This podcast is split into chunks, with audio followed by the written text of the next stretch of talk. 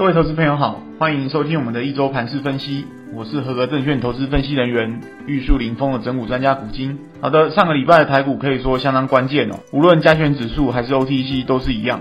记得我在上一节节目中提到，农历年前的台股虽然外资归队，可能也会是一个狭幅震荡的盘势哦。以加权指数来说，就是在月线跟季线中间来回穿梭，静待表态了。最主要还是因为市场人气的考量。那上半周呢，的确也是无聊量说整理格局没有错。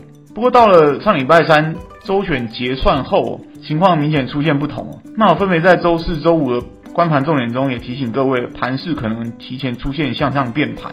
那整体而言的话，加权指数在外资意兴阑珊，量能也没有明显放大的情况之下，上周五竟然也悄悄进逼月线了，也就是二十日线。那以台指期来看的话，则是已经正式站上月线了。那 OTC 的部分更是强势表态，上周四个交易日是天天都在涨，也站上所有短期均线了。对，没有错，我们知道上周五晚上美股大涨。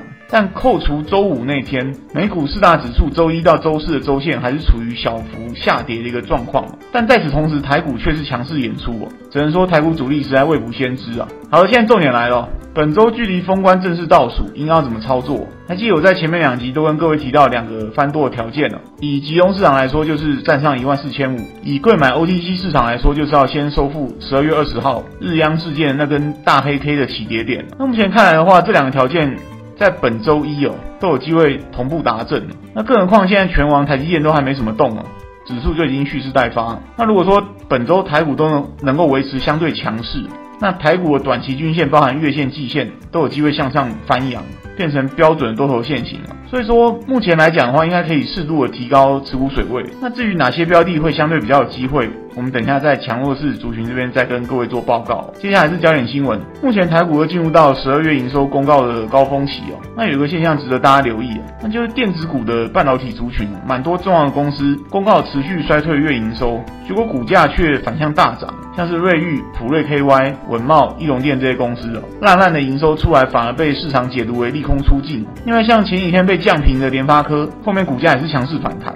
最后还有光学的大力光啊，公告近五个月最差营收之后，也是同样逆势大涨。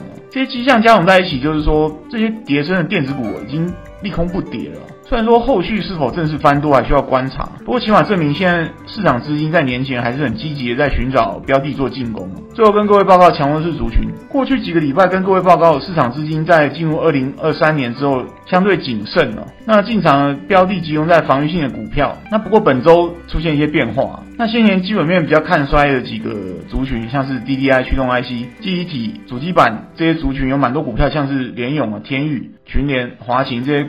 个股啊，底部形态都已经逐渐完成了。那另外近期被外资唱衰的一些跌升股票，比如说 ABF 还有联发科、瑞昱啊，也开始出现有买盘的进驻了。那至于先前比较热门的 IP 还有生技啊，本周则是出现上攻乏力啊，高档震荡的情形。那或许大盘年后的主流会换股做做看，也不一定。那至于船产这边的话，近期这边的焦点呢，还是在绿电储能还有解封概念的内需股。毕竟这些股票涨势相对于 IP 还有生技来说没那么夸张了，短线上仍然是市场交投重心。那另外低基期的钢铁股在年后也可以留意啦，像是中钢、新光钢底部也都逐渐成型了。以上提供给大家参考。好的，节目到此进入尾声，迈入二零二三全新的一年。